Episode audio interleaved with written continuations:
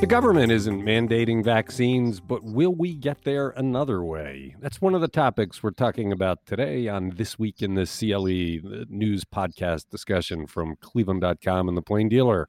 I'm Chris Quinn here with my colleagues Leila Atassi and Jane Cahoon. And Jane Cahoon, it is two weeks from today. You're closing out your career. I have Oh no idea who we're going to replace you with. I'm There's laughing nobody. now, but I will be crying soon. Oh I to leave you guys, but it's got to find somebody to replace you on this podcast, man. And I don't have anybody. You know, we need somebody that like knows the news. well. Let's you see. know? Maybe maybe I'd entertain a freelance uh, contract at the right price. I don't know, man. I'm even looking outside. We need somebody like a Rick Jackson, somebody that knows all the news that can talk about it. We just, I, I mean, when I brought Leila on, it kind of, I kind of ran out of people. So I don't know. We'll have to see. Let's begin. With government inaction on the front we're talking about, will it be the private interests that get people vaccinated? What rules are Live Nation and AEG presents starting for anyone wanting to attend a concert in most of the big Northeast Ohio venues? Leila Atassi, it does seem like more and more the private companies are requiring masks, the, the employers are requiring vaccines for their for their employees. Now, if you want to go to a show, you're going to have to take some steps. Yeah, it's going to make people mad, but what doesn't make people mad, right? Uh, so, beginning October 4th, you have to show proof of vaccination or a negative COVID test to attend concerts at Live Nation venues and festivals. AEG Presents is the country's second largest event promoter behind Live Nation, and they announced a similar policy last week. They chose October as their start date in the hopes that that would give people ample time to comply and get the shot already. Get the shot. but it affect you know this affects a lot of concerts because Live Nation handles shows at Blossom, Jacobs Pavilion, at Nautica, and House of Blues, where 30 concerts are scheduled from October through the end of the year, as well as uh, select concerts at Rocket Mortgage Fieldhouse. And AEG operates the historic Agora, which has 40 concerts on the calendar between October and December. Some artists performing at the at these places, including Dead and Company and Maroon Five, have already announced similar precautions. So it is creeping into the private sector more and more that if you want to enjoy your life, you're going to have to be vaccinated. so uh, the locally owned music venues such as the Beachland Ballroom, Grog Shop, and Happy Dog have, have haven't yet brought on similar policies. But Troy Smith reported that the venue owners met last week to discuss that possibility. So very curious to see how that will play out. Yeah, it's eh, I guess because we're seeing such a rapid spread of the coronavirus, people are succumbing left and right. Hospitals in certain parts of the country are overrun more so than at the previous highs. That the artists just don't want to deal with it. It's like, yeah, we'll play concerts, but you're not coming unless we're we're safe, and that's that's interesting. I mean, that's that. I guess that's the appropriate way because the government is is handcuffed by all of the the right left nonsense and all of the pontificating that private interests will be the ones that do it. What's interesting too is that there are states that are trying to prohibit this kind of thing. Ugh. Um, but as that goes into the courts, it's kind of hard to enforce. I mean, I do have how, a right. how can you how can you enforce that? How can you force? I mean, if they want to, they can put any restrictions they want on their on their events. They're private companies, and and why why would why would you force them to be responsible for a super spreader event? I mean, well, on, I no one wants do- that. uh, They can't do anything they want. I mean, you've got you can't violate people's civil rights. It's just you know, if you're inviting somebody into your home, you have every right to say, "You're coming into my home. You're going to be vaccinated. I'm not going to have you infect my kids." Uh, Right. it'll- well, and uh, wearing a mask is not a violation of a civil right. You have you have to wear a shirt. You have to wear shoes. You can wear a mask. I mean, whatever. not that not that you have strong feelings about this. As your kids return to school, right. You're listening this week in the CLE. What unusual step did the federal prosecutor in the notorious House Bill 6 case take Monday with regard to Ohio Attorney General Dave Yost? Jane Cahoon, prosecutors don't generally do what they did yesterday. Yeah, and we've seen a couple of unusual developments in this case recently, but the one you're talking about is that acting U.S. Attorney for the Southern District of Ohio, V- uh, Vipal Patel, he wrote a letter to Yost eh, basically confirming that the FBI had interviewed Yost during this investigation, but only as a cooperating uh, witness. We're talking about the House Bill 6 scandal here. This, and the, I guess this letter was to basically clear up speculation about what the FBI talked to Yost about. And that speculation resulted from some information coming out in public that the U.S. attorney would rather have kept confidential. But hopefully, I'm not being too cryptic or confusing anyone. But it basically involves these private negotiations that federal prosecutors had with one of the House Bill 6 defendants, Matt Borges. And um, this information Borges made public in in what has been a vigorous attempt by him to defend himself and and prove his innocence. And as I said, the the federal prosecutors really wanted this confidential, but he's come out and he told us for a story last week that the federal prosecutors during one of these private meetings had accused him of bribing Yost. That in turn prompted the lead prosecutor in the case to, to push back at Borges writing him a letter saying that was not the case, that Borges and his lawyer had misunderstood them. And in fact, according to that letter, the FBI interviewed Yost in July 2020 about his conversations from that that dated back to August 2019 with someone else. And that someone else was former Ohio House Speaker Larry Householder, who, as we know, is a primary target of this corruption probe and is under indictment. And, um, you know, that letter, which Borges also shared with us, was part of our story. So when when the FBI um, interviewed him about this, I guess um, the the conversation, I'm sorry, from 2019 that Householder had with Yost was he was apparently approaching Yost about whether a customer charge that House Bill 6 created to bail out the nuclear plants could be classified as a tax because that was Householder's strategy. He wanted to use that as a legal argument to block this law from being repealed and to protect it. And evidently, he was trying to get some legal ammunition from Yost. But anyway, in the letter that the U.S. attorney sent to Yost, he thanked him for talking to the feds. He said he set a good example for public officials. And he kind of suggested that even though you know, Householder had corrupt motives when he talked to Yost, that Yost was like unaware of Householder's scheme and didn't have anything to do with it. So, I mean, I'm sure Yost was not happy that his name got put out there. And so I don't know if he asked for this letter, but I'm sure he appreciates that being clarified by the U.S. There are a lot attorney. of people out in the world that would love to have a letter from the prosecutors basically saying you're not a target, which this actually does. I you know, we talked about the the Borges thing, I think it was last week.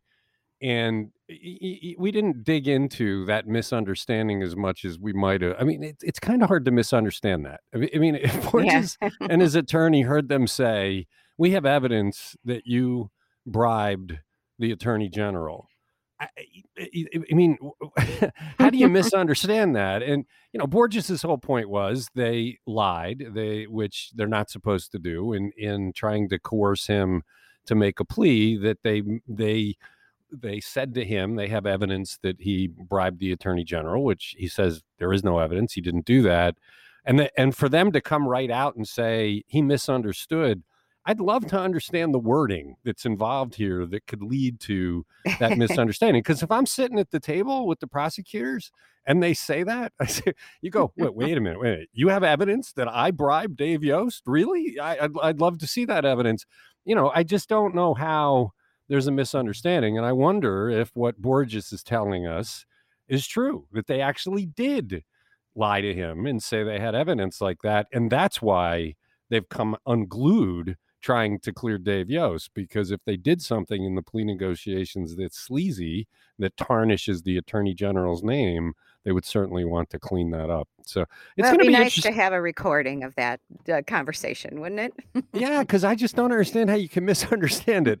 The uh, it'll be interesting to see what happens with Borges. You know, we keep seeing as documents are filed more and more stuff about other defendants in the case, but there's really been nothing released about him and he he's just at. I mean, he look, we talked about it. He's poking the bear. I mean, he is openly critical of the prosecutors that have his fate in their hands, which is a risky thing to do unless you're truly innocent and then you just don't care. So we'll have to see. Uh, interesting development. You're listening to This Week in the CLE. Why is South Euclid Municipal Court Judge Gayle Williams Byers seeking to put the South Euclid police chief in jail for contempt of court? Leila Atassi, Judge Byers, Williams Byers has fought multiple times with the officials running South Euclid. They do not get along but trying to put the police chief in jail, that's a new one. I know. This story by Cory Shaffer is bonkers. I mean, so this all started during the pandemic when Judge Gayle Williams Byers closed her courtroom and began holding court remotely. And she never resumed in person hearings because she said she has a compromised immune system, and the city never helped her make her courtroom COVID safe with plexiglass and stuff like that. She also closed the court's service window on the second floor of the municipal building. So people couldn't go there as they once had with questions about their case. And many of them were angry because they said the judge's staff never answered their phones or returned any of the messages. So, who ended up hearing all those complaints in person? The police department, which is located on the first floor of the municipal building.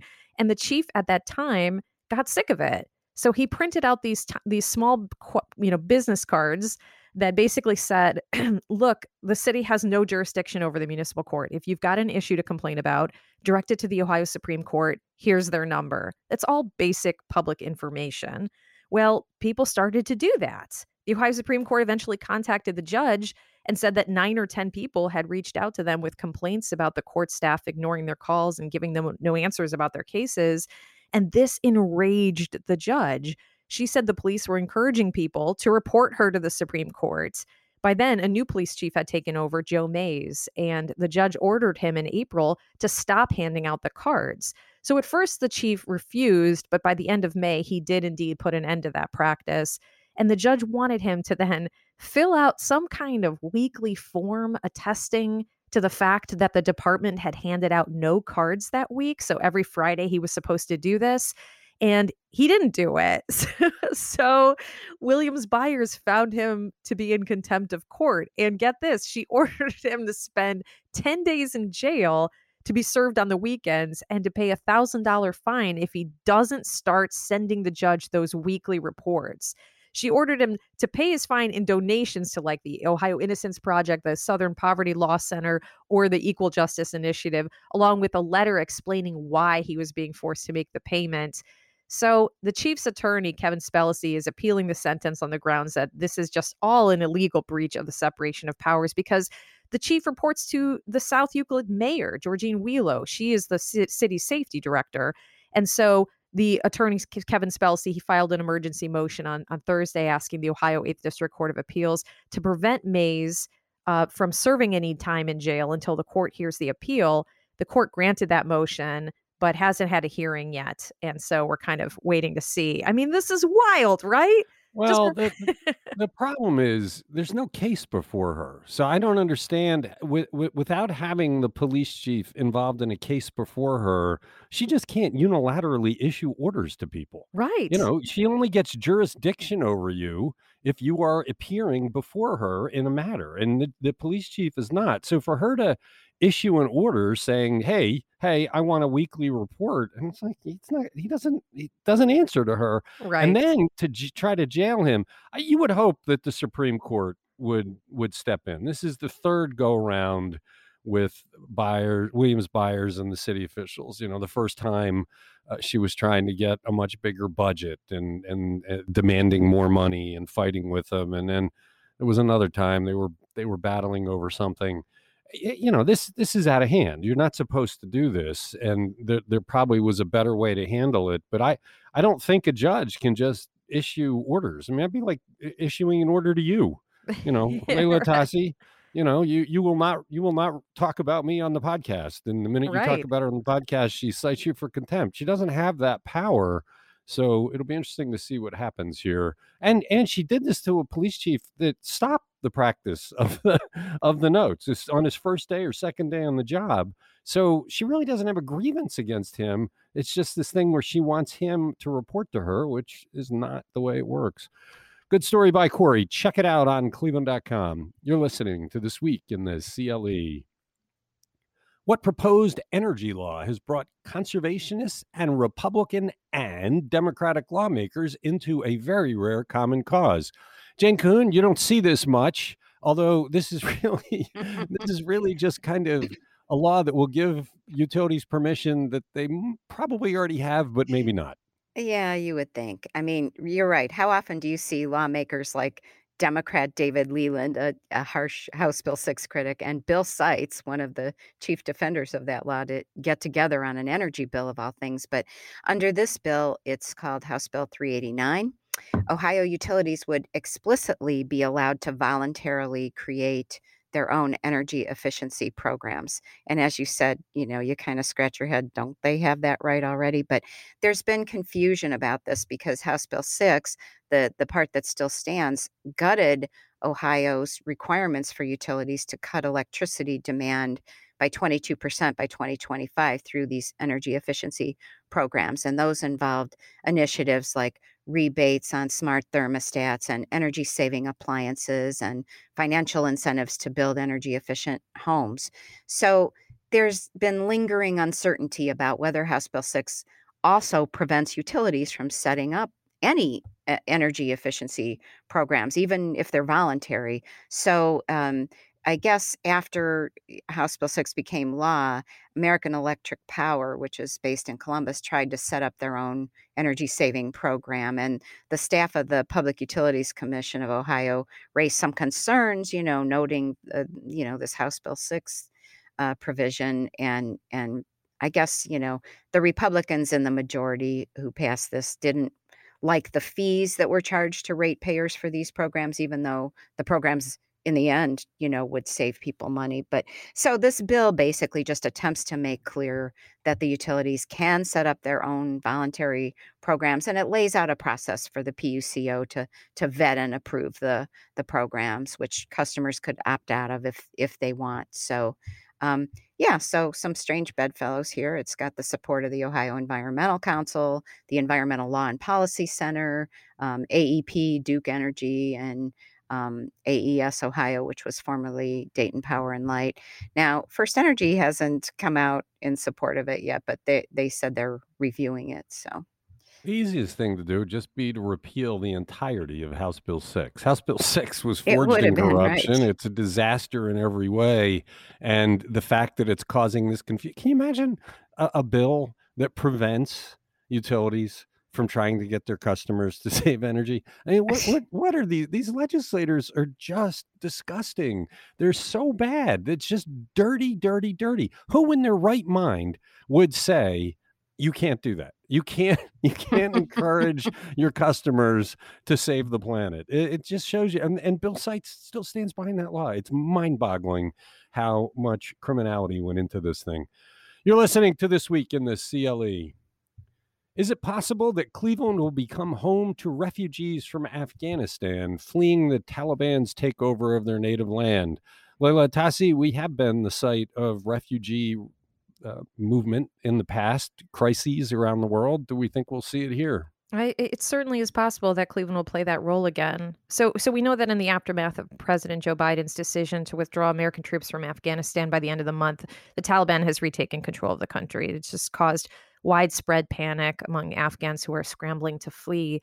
And in Cleveland, there are two organizations that are poised to help. Glo- Global Cleveland's president, Joe Cimperman, said that the organization is ready to help Afghans resettle here as they potentially come to Ohio. And he pointed to other times in history when Cleveland opened its arms to refugees. For example, members of the Jewish community who fled Russia and Central and Eastern Europe during the 70s and 80s, and the Vietnamese community that resettled in Cleveland after the fall of Saigon and the Vietnam War.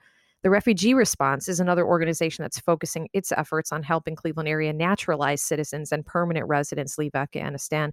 The executive director, Patrick Kearns, told our reporter, uh, Cameron Fields, that um, citizens and permanent residents who went to Afghanistan were potentially on leave or, or visiting family after getting citizenship, but they're now stuck there. And Cameron also spoke to one Cleveland business owner who is originally from Afghanistan. And he told Cameron that his sister is trapped there where the Taliban killed her husband. And she's been trying to survive the turmoil with her seven children. Their brother has gone to help protect the family, but this Cleveland man is just worried sick.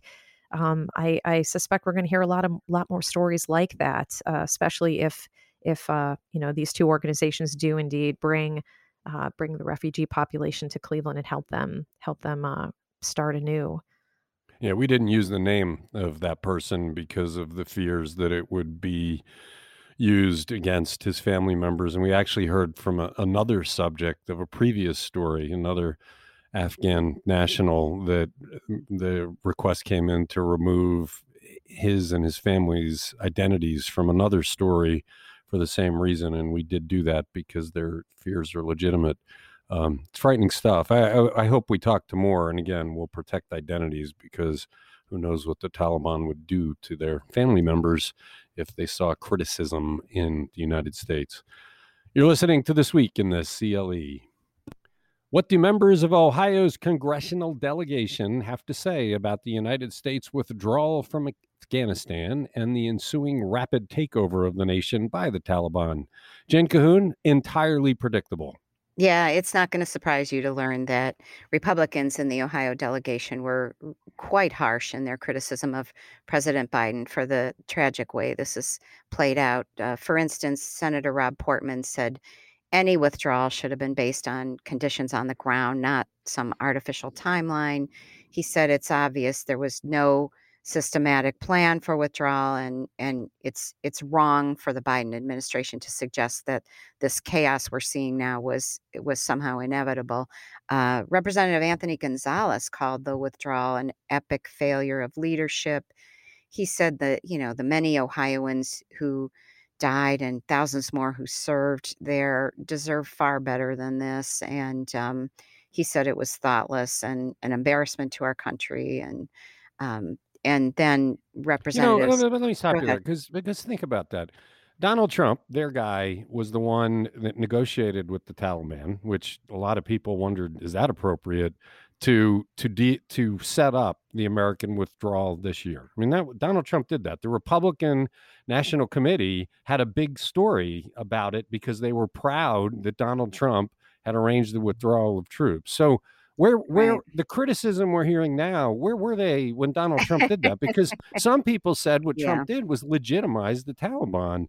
I mean, this was right. inevitable. It was always inevitable that this would come crashing down. This is a a civil war and and you know you you the question goes all the way back to when we originally went in there and then Obama didn't pull people out and Trump didn't pull people out.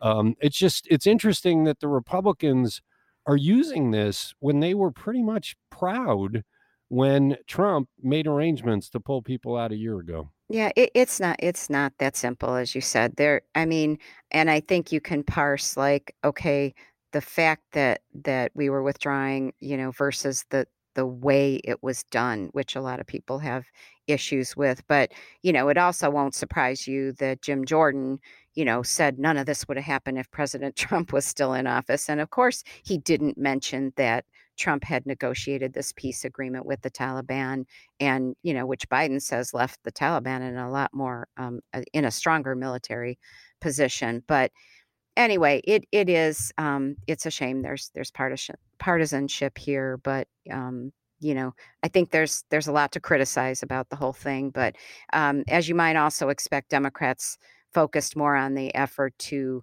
you know, urge the safe evacuation of Americans and Afghans who helped the U.S. rather than going after Biden. That was kind of their theme. Okay, you're listening to This Week in the CLE. What details do we have on the freak roller coaster malfunction that injured a woman standing in line at Cedar Point? Leila Atassi, you were just at Cedar Point. I know. This probably is a bit frightening. Uh, this is harrowing to read about. Uh, so, a witness to the event told Cleveland.com that the part of the top thrill dragster that broke off looked like a small metal flying disc before it struck a woman in the head as she awaited her turn to ride the coaster. And the object knocked her to the ground and I, I'm sure. So it sounds like the just what this person witnessed was so awful that it they just can't get over it. I mean, it's it's traumatizing. The witness was about 15 to 20 feet away when he saw the object hit the crowd and bounce off the ground after it's after it struck the woman. He said it wasn't small; it was bigger than the palm of his hand. Cedar Point confirmed that the object came off the coaster's car as it was slowing down at the end of the ride. Immediately after the woman fell, members of the crowd started calling out for doctors, nurses, other medical people. The witness told uh, told us several guests took off their shirts to help stem the bleeding until Sandusky EMS arrived a few minutes later. He said Cedar Point didn't immediately respond to questions related to the incident or provide an update on the woman's condition. A spokesman for for Firelands Regional Medical Center in Sandusky said the woman was brought to the hospital by EMS Sunday, but was later transferred to another facility, but he didn't say where. An Ohio Department of Agriculture inspector was on site at Cedar Point on Sunday, and two more inspectors were there Monday, and they were doing kind of, you know, performing the inspection of the ride and investigation of the accident. But the coaster had last passed inspection on May 14th. It was due for its second inspection of the year in September. And these were those twice annual inspections that were required by state law after the, that fatality at the Ohio State Fair a number of years ago. So, you know, there's only been, I think, one other death at Cedar Point from non natural causes. And that was in 2015 when someone jumped a fence to re- retrieve a cell phone and was hit by an oncoming coaster. Uh, oh my goodness. I mean, this yeah, is this, really sounds like it sounds like she's seriously hurt. I oh, mean, the, yeah, the, the secrecy certainly. about just how bad, the fact that she was transferred, the, the fact that people had multiple shirts to stop the bleeding. I mean, it sounds like this is a very serious injury. And it's kind of odd that we're getting none of the details that say, I mean, you know, is she going to live? Uh, having a big metal disc come flying at you and hitting you in the head in the is. Head. Yeah. So, yeah, I hope she's okay. You're listening to This Week in the CLE.